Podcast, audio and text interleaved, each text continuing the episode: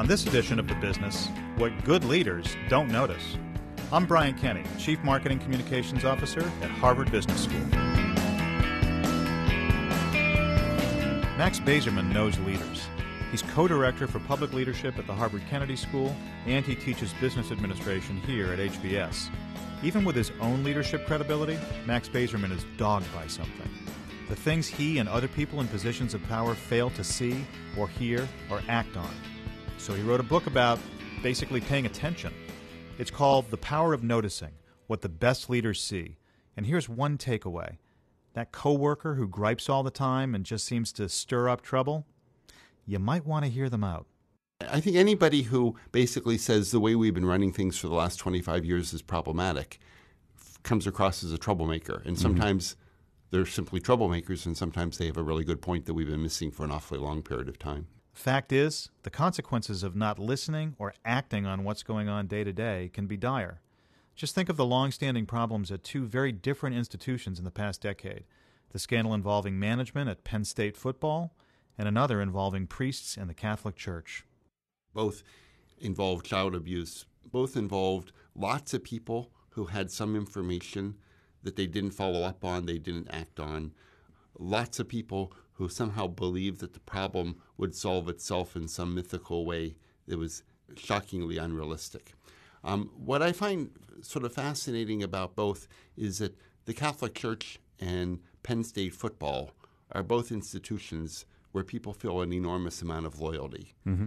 And we often think of loyalty as a good thing, and there are many good things about loyalty. But I think loyalty has a dark side, and that is that when we're so loyal to an institution, and there's an, a, a serious ethical problem within that organization, it may be that we're blinded from noticing that ethical challenge. And undoubtedly, in the Penn State story, in the Catholic Church story, there were people who just noticed clearly terrible information, and without a doubt, they should have done something. And, and I don't think noticing is the story. It, it was really the lacking the moral cor- courage to act. But I think that there are dozens of other people, maybe hundreds of other people, who had significant hints and should have felt a more significant obligation to do something about it. But with loyalty and with ambiguity and with being overwhelmed and getting com- uh, different signals from different sources, it's easy to end up not acting in a situation where if you read about that story uh, as a as a description on paper and you're asked should the person act your answer would be yes mm-hmm. but in the midst of all that ambiguity busyness and confusion so often we don't. And I think that most of us would like to think of ourselves as people who would act in those situations. And the question is how do we go about changing our mentality so that we basically decide in advance that the kind of person I want to be is a person who does notice, who does follow up on this information, and when appropriate acts. If you look at organizational culture that seems to uh, have blind spots. Mm-hmm. Uh, I think about GM, which has been in the headlines quite a bit because of safety issues. I think about Toyota a few years ago faced a similar situation. H- how do you turn the tide on a on a culture like that if you're a, leading a big organization? It's certainly very very difficult, but but I think that you start at the top and you create an environment where the top leaders are more likely to notice.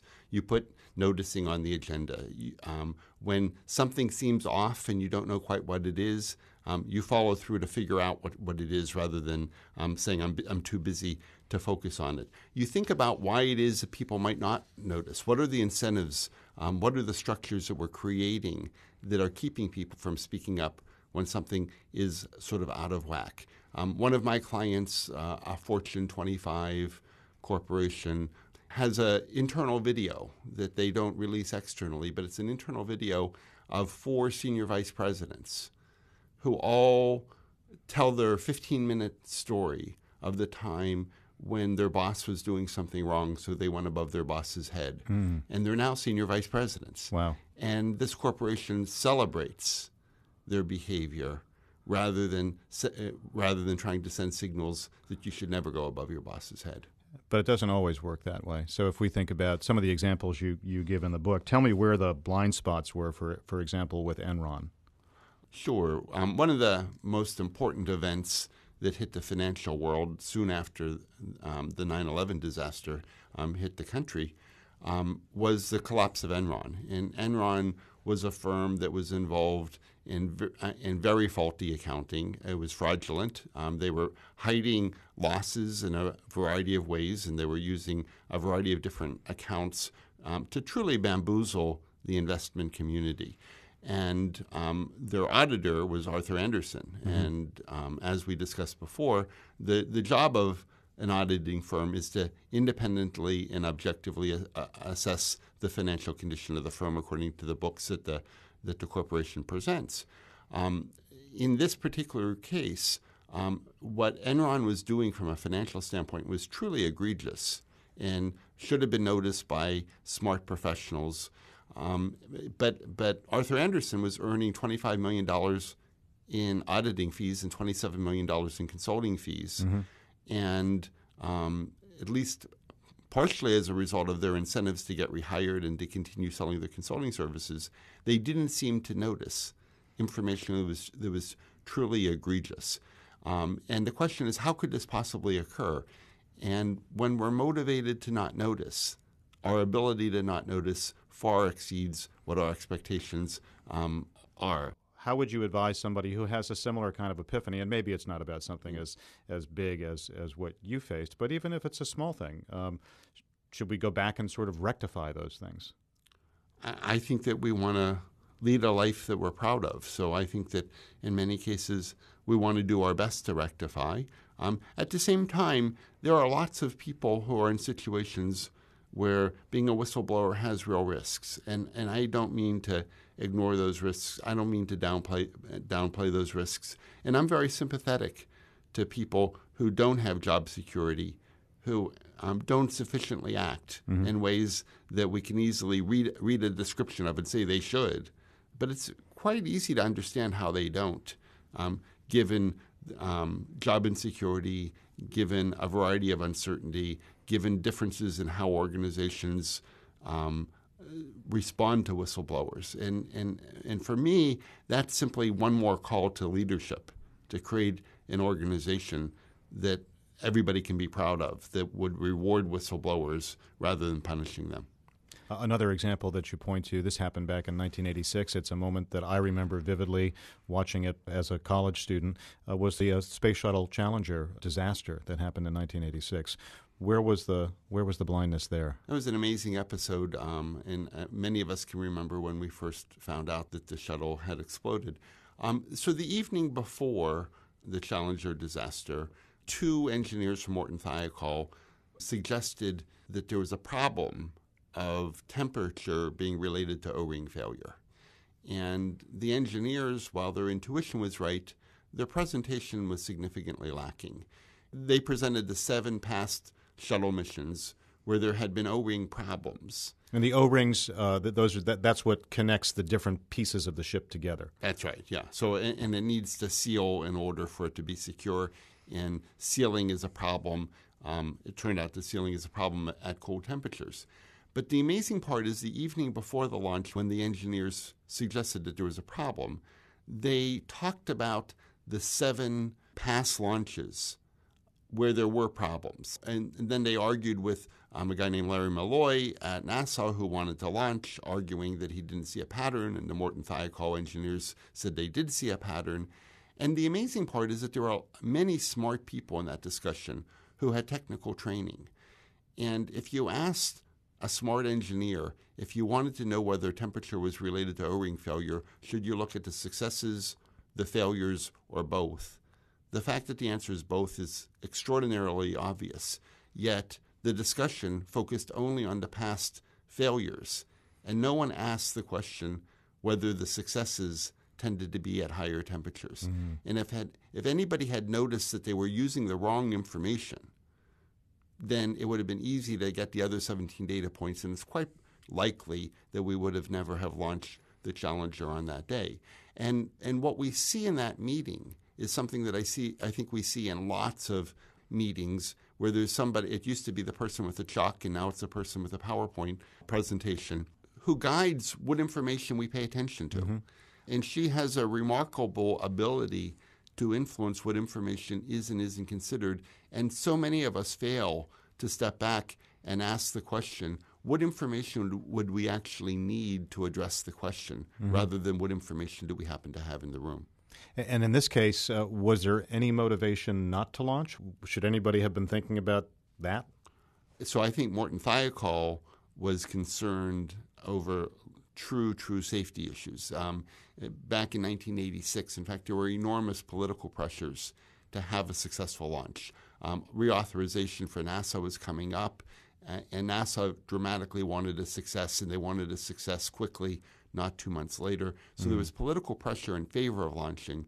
The real pressure to not launch had to do with the fact that Morton Thiokol had the right intuition but the wrong presentation. And certainly nobody nobody set out with the intention of doing harm to anybody. Uh, this was not a situation where they wanted anything bad to happen, but they were blinded by the fact that they wanted to get this thing out. The pressure was there to do it. I think that you have it exactly right. So uh, nobody wants to launch an unsafe shuttle.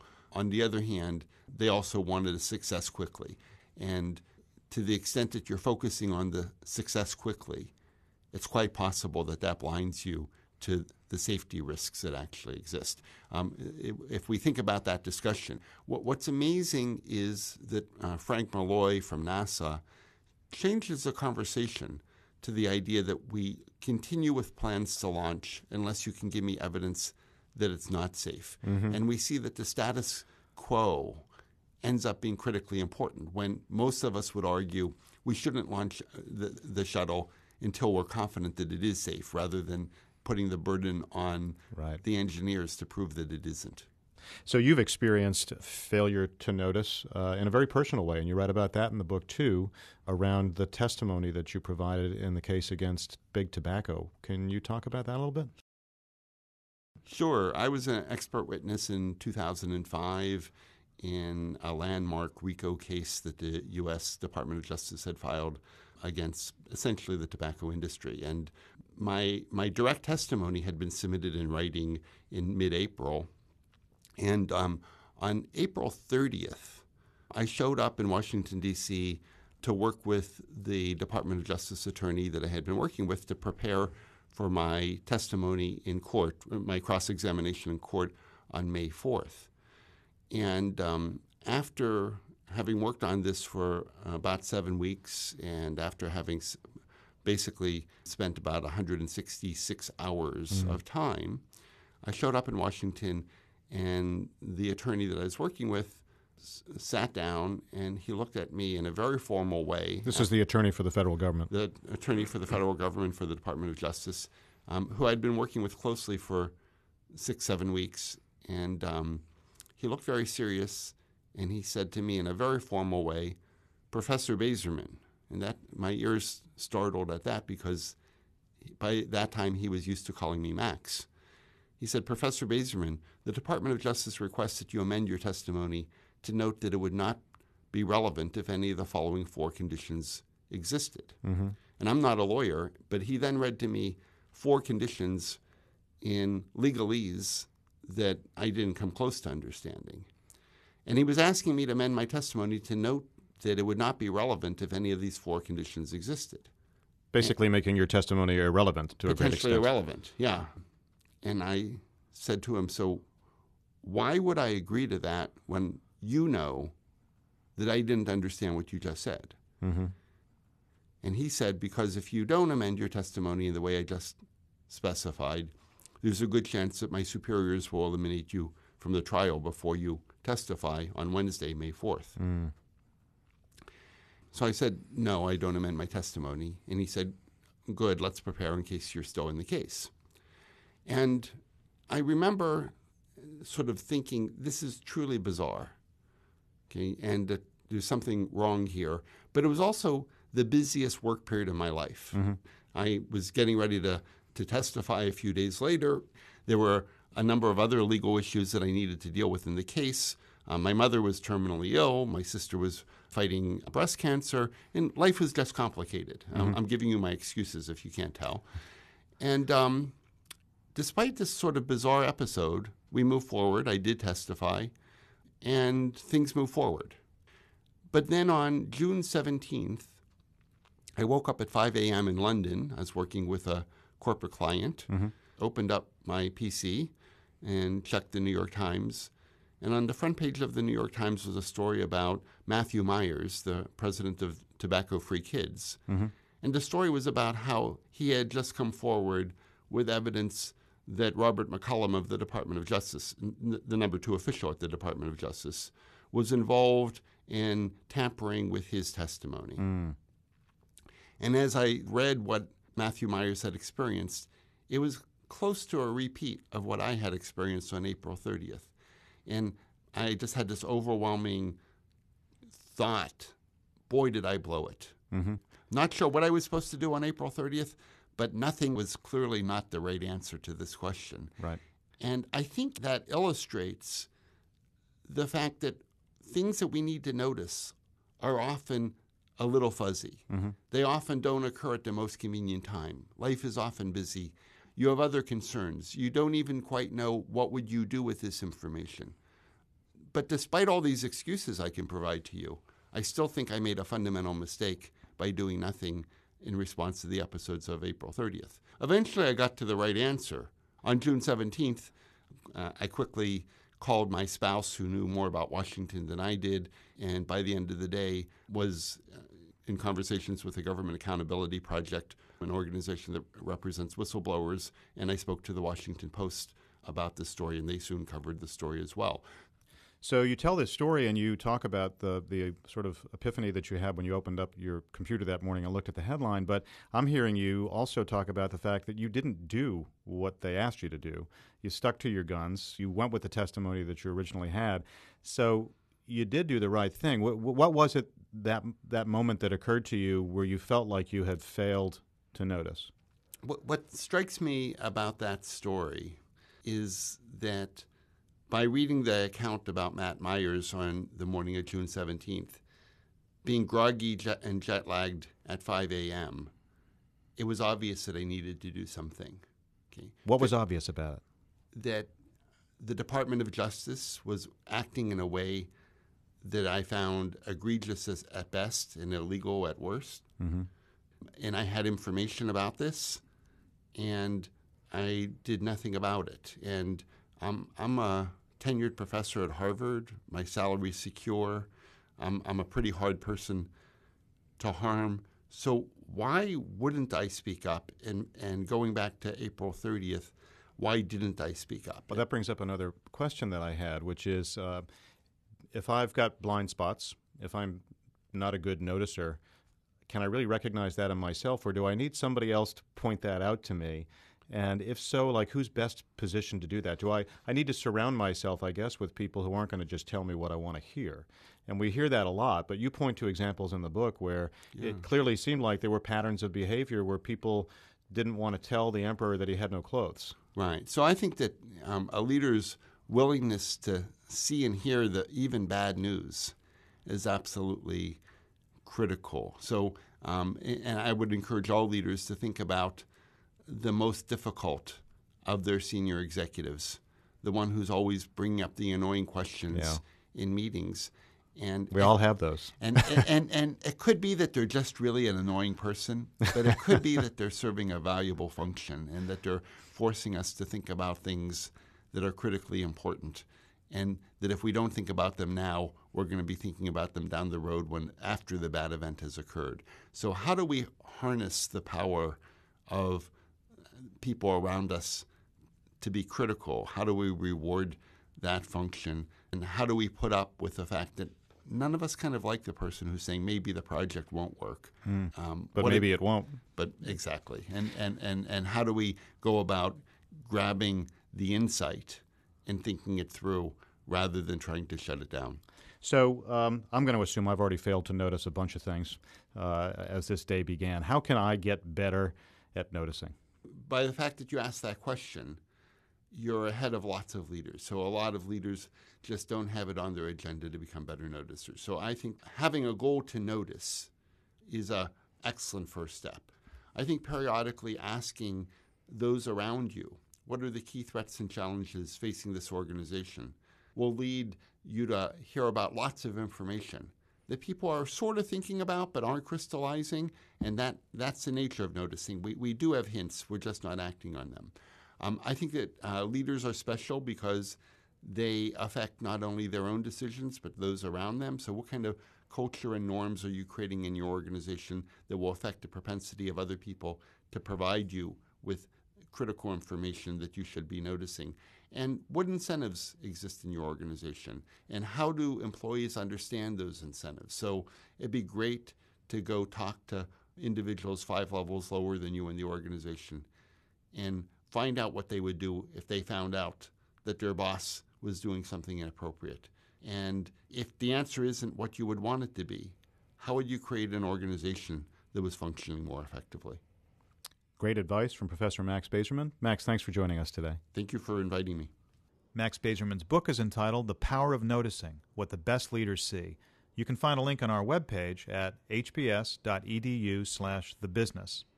Take a few minutes to tell us what you notice about our podcasts, what you'd like to hear about, and who you'd like to hear from. Post your comments at hashtag the business. And subscribe to the business on iTunes U or follow us on Harvard SoundCloud. Another edition of the business comes your way in two weeks. Thanks for listening.